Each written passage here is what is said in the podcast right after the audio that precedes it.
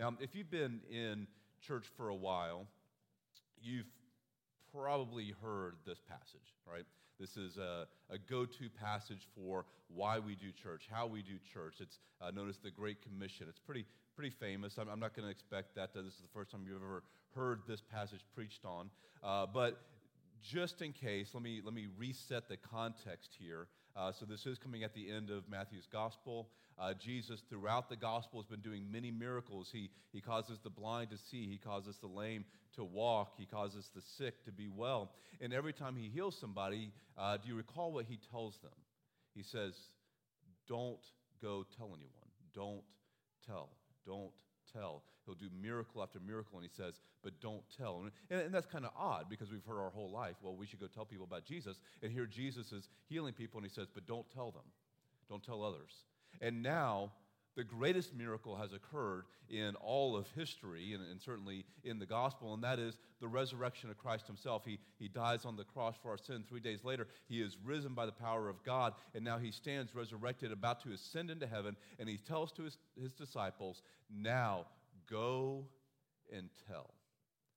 Everything is now flipped upside down. The, the, the floodgates are open. Uh, the missional work of the Holy Spirit is now working through His church as we go and we tell the gospel. And so that's where we pick up uh, this passage, if you will. Uh, I don't know what y'all normally do, but if you don't mind, we stand uh, as we read God's word together. Matthew 28, starting at verse 16, we'll read through the end of the chapter. This is the word of God. Now the eleven disciples went to Galilee to the mountain to which Jesus had directed them. And when he saw him, when they saw him, they worshipped him, but some doubted. And Jesus came and said to them, All authority in heaven and on earth has been given to me.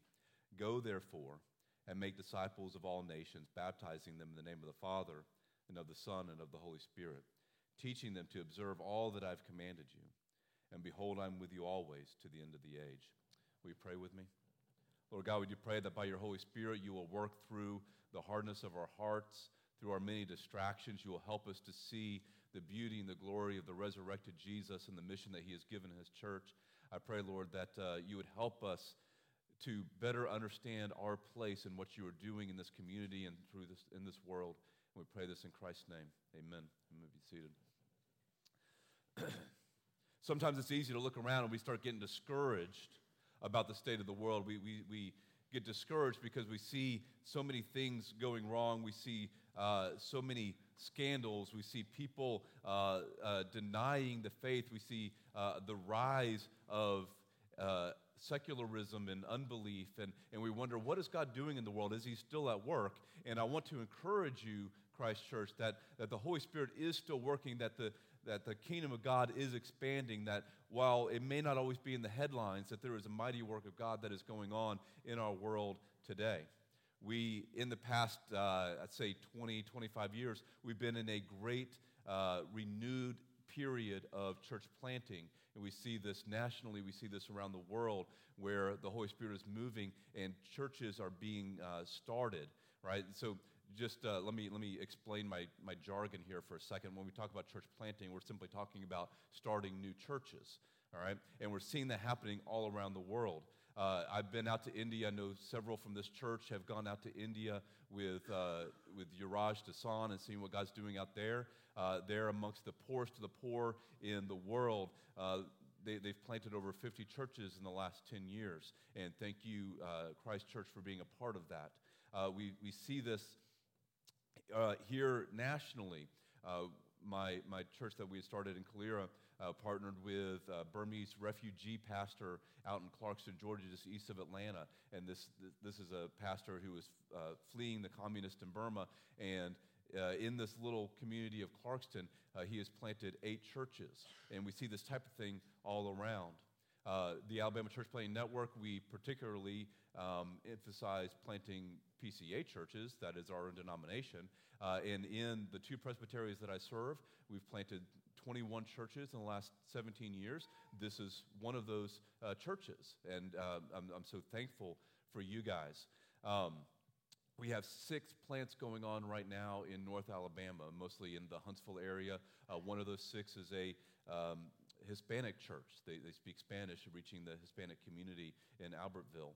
And so I want to encourage you that no matter how bad things may look, the kingdom of God is advancing. Churches are starting all over the world, all over the country. And what we see in this passage is the reason why we need to be planting or starting more churches. And so, again, our goal here this morning is to see how this church, how Christ Church Trussville, fits in to Christ's great commandment so that you will be more committed to this church and that you will be refreshed in your service here. But also, I want you to be thinking about how you as a church can be committed to supporting church planting, that you as a church would consider planting more churches, that you as individual Christians would consider would God call you I didn't ask permission to say this, but uh, here I am. That God might call you to be a part of a new church. And I know and trust your leadership enough to know that they support me saying that. And if not, maybe I won't be welcome back for the second service. We'll see. So, as we look at this, there's three questions I want to ask. Number one, where do we plant churches? Number two, why do we plant churches? And number three, how do we plant churches? All right, so where, why, and how.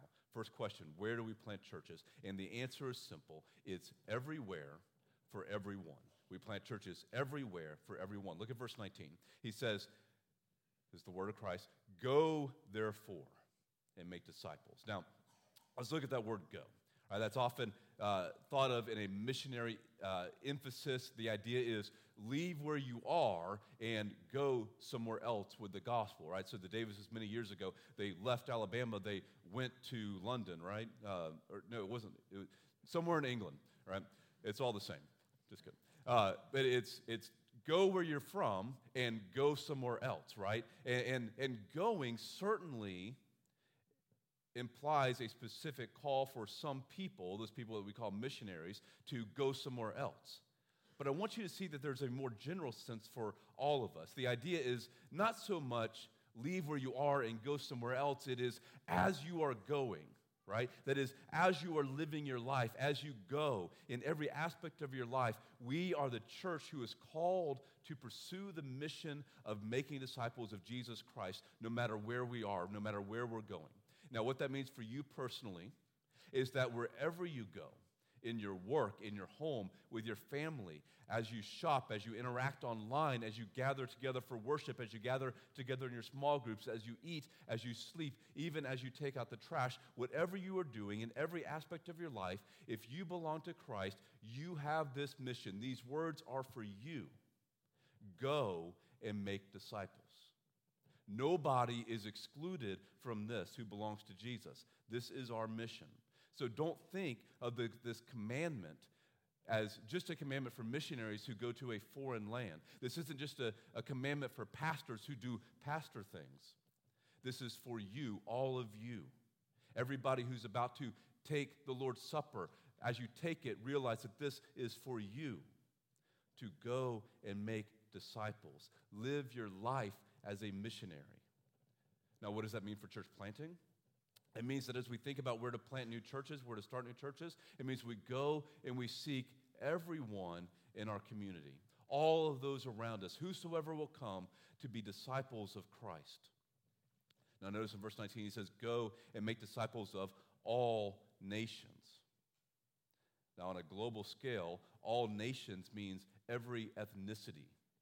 It's Christ's commandment to make disciples of all those people that we see pictured around the throne of Jesus in Revelation 5. In Revelation 5, the Apostle John is given this vision of Christ. He's high, seated on his throne. All the redeemed of the world are around him. And it says that Christ has redeemed people from every tribe, language, people, and nation. That is, every type of person imaginable Jesus has saved. He didn't come for just one ethnicity or one nationality or one language, He came for all types of people. And so, that means that we want to support church planting in foreign nations to every tribe, to every tongue, and to every people group, but we can actually uh, distill that down to a local level as well, even here, right? We don't have just one type of person. We have lots of different types of people here in our community. There's black, there's white, there's Hispanic, there's Asian, there's other ethnicities, there's working class, there's middle class, there's affluent, there's laborers, there's management, there's the well educated and the undereducated, there's men and there's women, there's young and there's old, there's families and there's singles, there's widows and divorced, there's those with a religious background, there's those from a secular background, there's those who are running away from their religious background. We have Democrats, we have Republicans, libertarians, you have homeschoolers, you have public schoolers, you have vaxxers and non vaxxers, you have vegans, and you have normal people. all types of people. All nations. They're right around us. What Jesus is telling us is to make disciples of every type of people in our communities. And so, who do we plant churches for? The answer is everyone. We need to be seeking to go after the all nations of our entire area. That is, every type of people, everyone within our reach, everyone where we live and work and hang out, everyone that we come across, everyone uh, is the type of person that we desire to see become disciples of Jesus. And so we plant churches that will reach every type of person in our community. Now, what that means is that we should not be content having churches that are only reaching one type of people. Now, here's the truth every church I know says we want our church to reflect our community. Now, the communities are diverse different ethnicities, different cultures, different socioeconomic uh, uh, categories, very diverse. And every, every church says, we want our church to reflect our community. But you know what isn't common? It's not common that a single church reflects its community. Now, we can strive for that. We, should, we, we can hope for that. We can pray for that. And certainly we should. And every now and then the Lord blesses that, and you have a church that, that it truly reflects the diversity of their community. But the truth is that that is rare. And there's a lot of reasons for that, and we don't need to get into all the weeds. But we cannot be content having churches that are only reaching one type of people. We don't plant churches for one type of person. In our denomination, the PCA, we, we, we certainly have a, a niche. We have a, a standard type of people that PCA churches typically reach. And thank God that this is changing. But traditionally, the PCA typically reaches white, middle class to upper class, well educated families. And praise God, we need Jesus too. But we can't be content planting churches just for white, middle class to affluent, upper educated people. The Church of Jesus Christ is much bigger than just one demographic. We need to plant churches that will reach all types of people, not just the rich and not just the poor, not just the middle class and not just the working class, not just the, the majority culture or the minority. We need churches that will reach all types of people because the church is bigger than one demographic the rich and the poor, the black and the white, the Hispanic, the educated, the undereducated, the young and the old, the families and the singles. We all need Jesus. Now, one way that financially affluent churches have tried to solve the problem of not being able to reach uh, parts of their community is that they will have mercy ministries that will serve others in their community. And that's great. We need to have mercy ministry. We should be doing mercy ministry. If the Lord has, uh, has, has provided uh, financially for a church, for a people, they should be sharing in that and, and reaching out in mercy uh, to the poor. Absolutely. But I want you to consider that if a church is only reaching one type of people, that the other people in your community, they need more than mercy ministry. They need a church. They need a church where they can grow in Christ and they can engage in worship and do ministry themselves. And so, yes, we need to keep doing mercy ministry. But consider that the greatest mercy is actually to support church plants that will reach people for Jesus that we are not reaching. And so, our desire is to see gospel proclaiming, disciple making churches that are reaching all types of people in every part of our town, every part of our metro area, every part of our state, of our nation, and of our world. We want to reach everyone because Christ is worthy of the worship of this entire community. He's worthy of the worship of this entire city. He's worthy of the worship of all of Trussville and all of the Birmingham Metro and all of Alabama and all of the United States and in all of the world. Christ is worthy of the worship of all types of people. And so we want to plant churches that will effectively reach all types of people. We are called to make disciples of all nations, and that means that at a local level, we are going after everyone.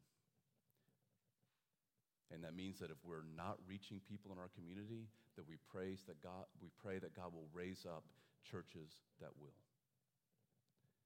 In the end, beloved, what we want is more churches, not less. We are praying as a denomination that the Lord will increase uh, our denomination, the PCA, by a thousand churches over the next 10 years. That means we need to stop churches from closing down and we need to plant more churches so that we are reaching more people for Jesus.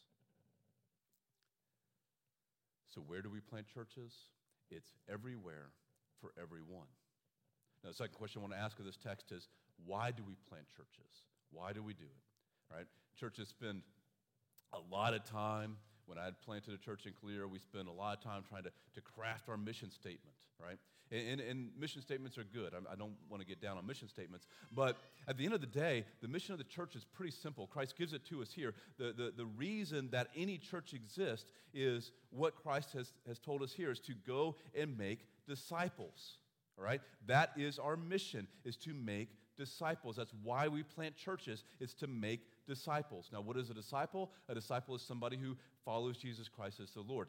That's the mission. That's the goal. That's what we're aiming at, right? So when we plant churches, we're not just spreading our brand. We're not just growing our market share. We don't start churches simply to have a different style of preaching or music or to have a niche ministry in a different part of town. We don't just plant churches to make it easier for Christians to, to go to church. We plant churches in order to make more and better disciples of Jesus Christ.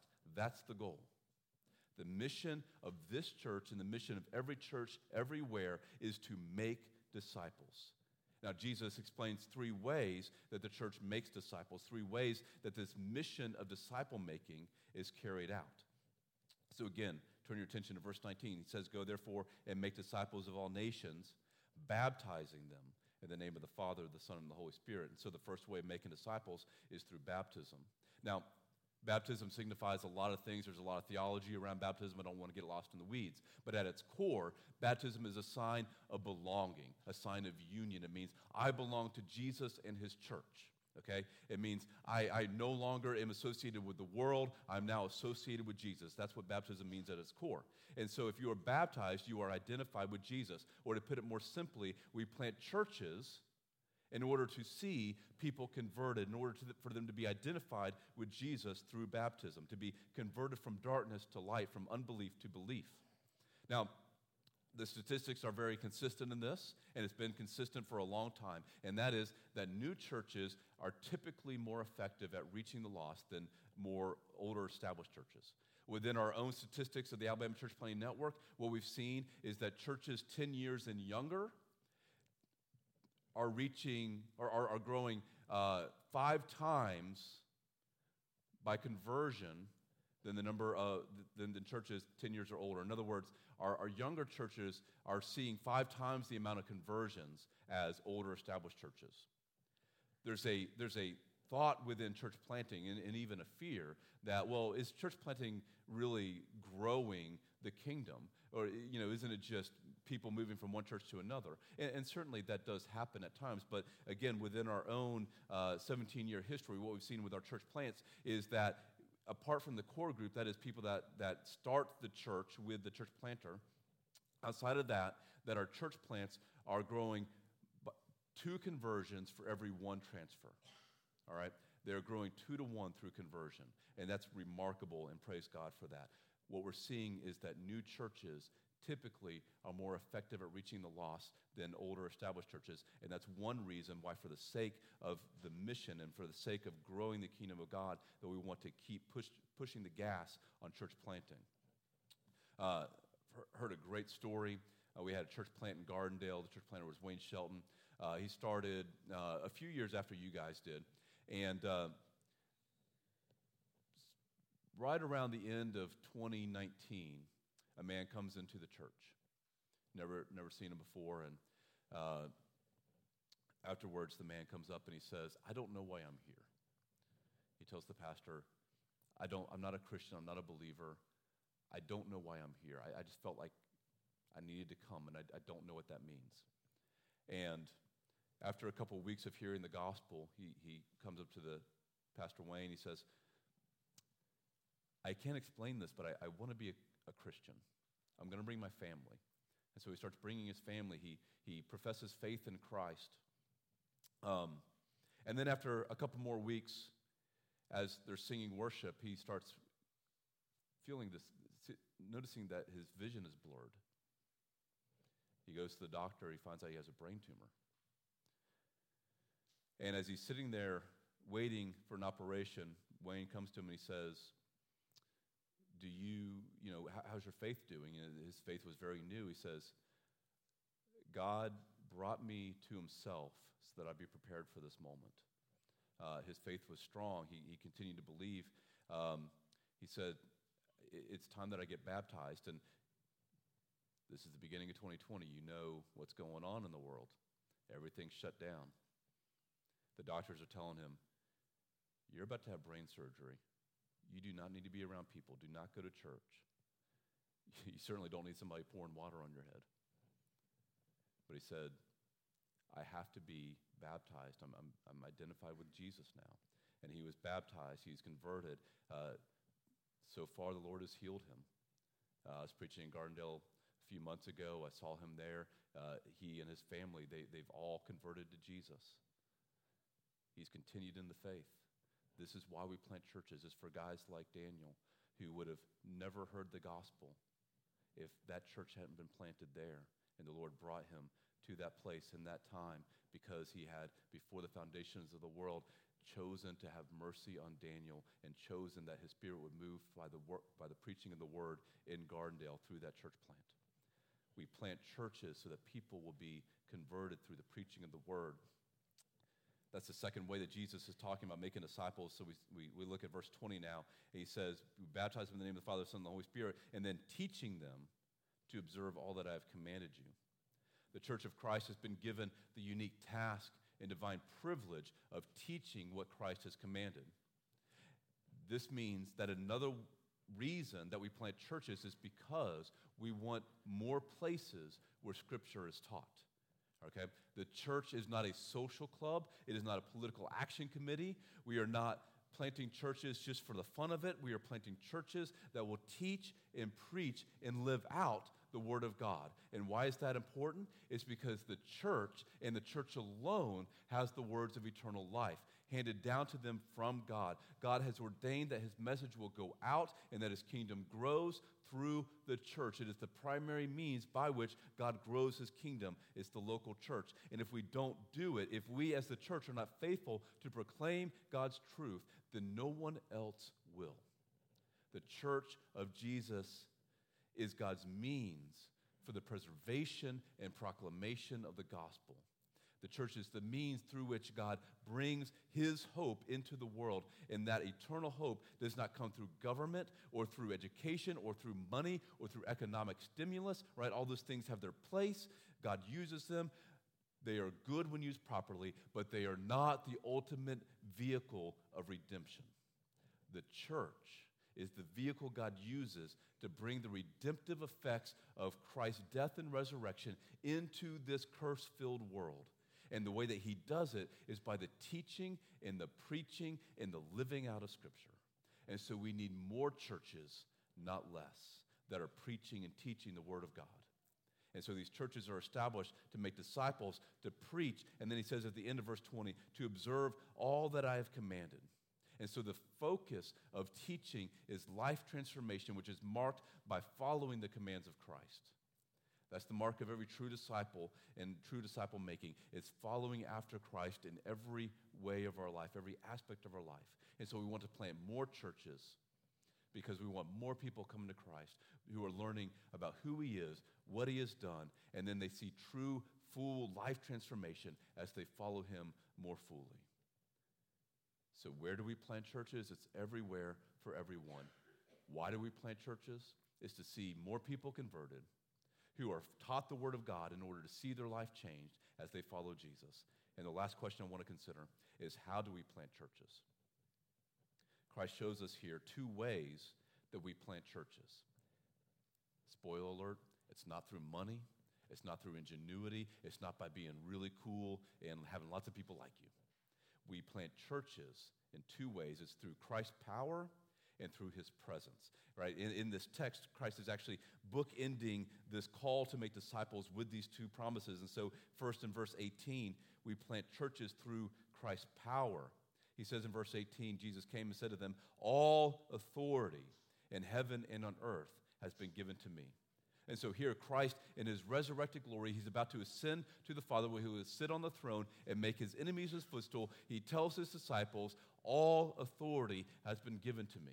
Now, notice the words. He doesn't just say some authority. He doesn't just say most authority has been given to me. He doesn't say, hey, the authority uh, you know, for religious things has been given to me. No, he says all authority.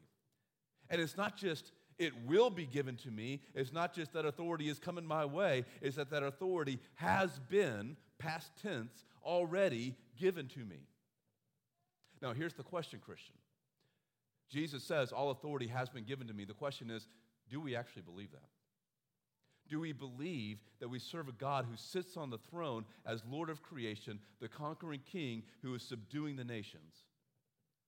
I think most of the powerlessness with churches and with Christians is that while we may pay lip service to the authority of Jesus, we don't actually believe it. And so we live in fear, we live in defeat. But Christ says that all authority is His. And so that ought to give us a confidence, a, a sort of a, a, holy swagger. We ought to have a, a hope and a confidence that comes from faith that our Lord sits enthroned and is actively extending His kingdom throughout the world and that nothing can stop Him. That, as He says in Matthew 16, that the gates of hell will not prevail against Him, that He is building His kingdom. We can have a confidence and we can confidently go out in missions and evangelism and plant churches in all parts of the city and of the state and of the world. We can go make disciples of all nations. Why? Because the nations already belong to Jesus. All the peoples of the world belong to him. Psalm 2 The Father says to the Son, Ask of me, and I will make the nations your inheritance. All the peoples of the world belong to Christ, and that means nothing can withstand or hold back the advances of Jesus in this world. They belong to Him. Look in verse 19, he says, Go therefore. Right? The, the therefore is in reference to the authority that he speaks about in verse 18. All right, he's saying, Because I have all authority, I'm sending you out as my church into this world to go make disciples. Because Christ has all authority in heaven and on earth, we want to see churches started everywhere on earth, everywhere under heaven. As Abraham Piper, uh, Kuyper um, famously says, every square inch of this world belongs to Christ. And therefore, every square inch of this world is a viable church planting field. There is no type of person, no part of this city, no place that is too near or too far, or no place that is beyond the reach and the authority of Christ. And so we go in his power. We go to start gospel proclaiming, disciple making churches everywhere. We plant churches in places everywhere. Now, there's a certain irony, I suppose, of being the church planting guy in Alabama. Right? We're, we're right in the heart of the Bible Belt.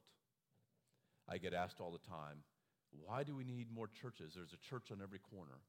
Well, here's why. First of all, there's not a church on every corner. That's a lie. Second of all, the churches that are on the corners, a lot of them are closing down. But more importantly, why do we plant churches here in the heart of the Bible Belt? where there's a church on every corner It's because there ought to be 10 churches on every corner.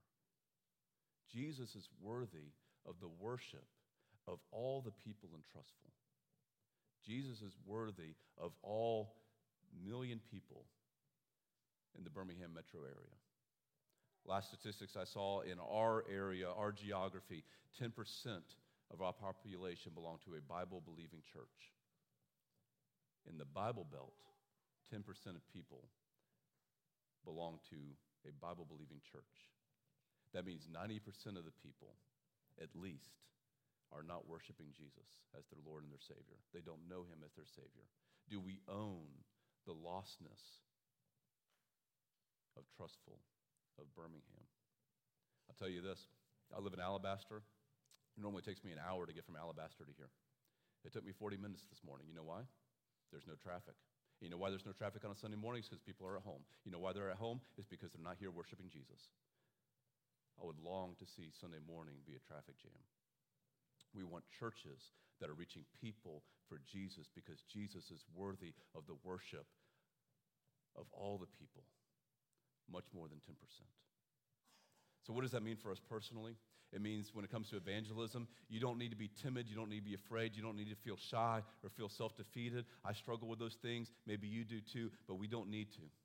Maybe you're not a great evangelist. Maybe you're shy. Maybe you're awkward. That's okay because what Jesus is saying here when he says, All authority has been given to me, what he's saying is that disciple making isn't dependent upon your power, it's dependent upon the power of Christ. We go and we evangelize in the power of Jesus. Parents, right? I want to encourage you. Your number one area is, in, in disciple making is your home. And, and, and that may feel overwhelming. You may feel powerless. You may feel like you have all the odds of the world stacked against you. But here is your confidence. Matthew 18, uh, excuse me, 28, verse 18, is that the eternal, unstoppable, uncontainable power and authority of the resurrected Jesus is on your side, even as you are seeking to disciple your children at home. Yesterday, my 16 year old daughter says, Can I read you the Bible study I wrote for my, my friends? She was leading a Bible study with her friends. I said, Of course you can, dear.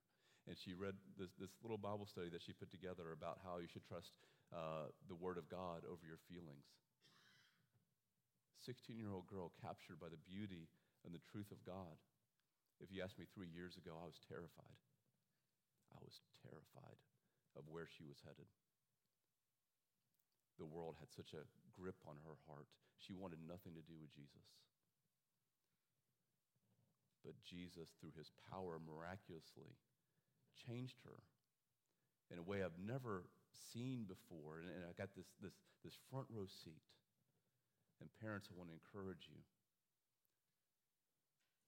Pray for, be faithful in discipling your children, and trust that it's the power of God who is at work in the hearts of our children.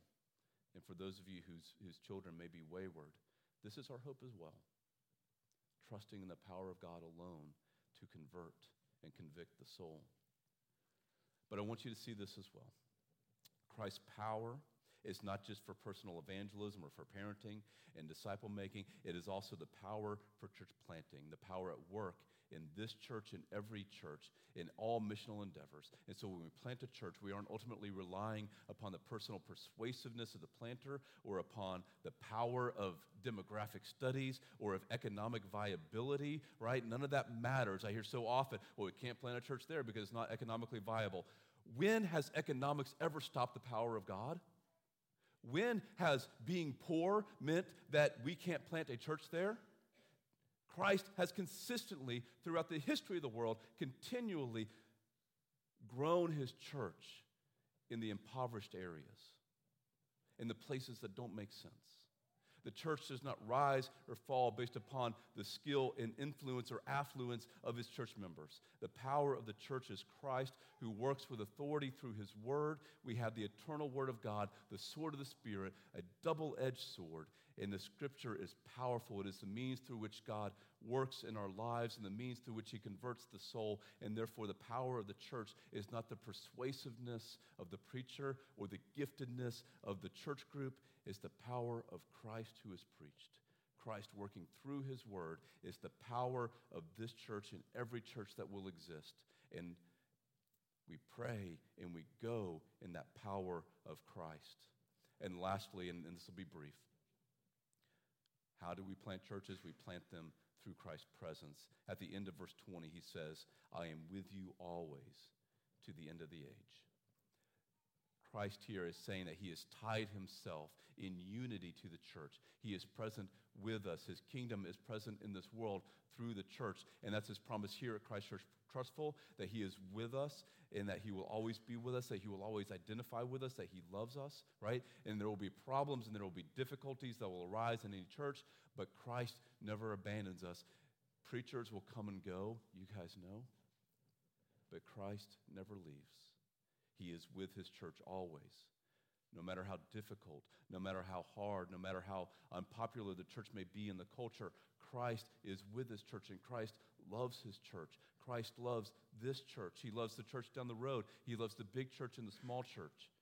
We plant churches because Christ loves the church and Christ is present with us primarily through the church. That's our power. That's our hope for this church and for church planting. That we are not just doing our own thing, but we are joining in Christ with what he is doing in the world. Jesus says that he's going to build his church and the gates of hell will not prevail against it. And so, church planting is joining in with Christ, what he is doing by his power and in his presence, by bringing his kingdom into the world. And so, Christ Church, I ask you, how can you continue being a part of what Christ is doing through establishing more churches so that more people come to faith in Jesus? Will you pray with me? Lord God, we do ask that you would continue to bless this church, help them to see each person how they could be more fully involved in this mission that you have given to go and make disciples of all nations. Lord, be with us as we seek to be faithful. In Christ's name we pray. Amen.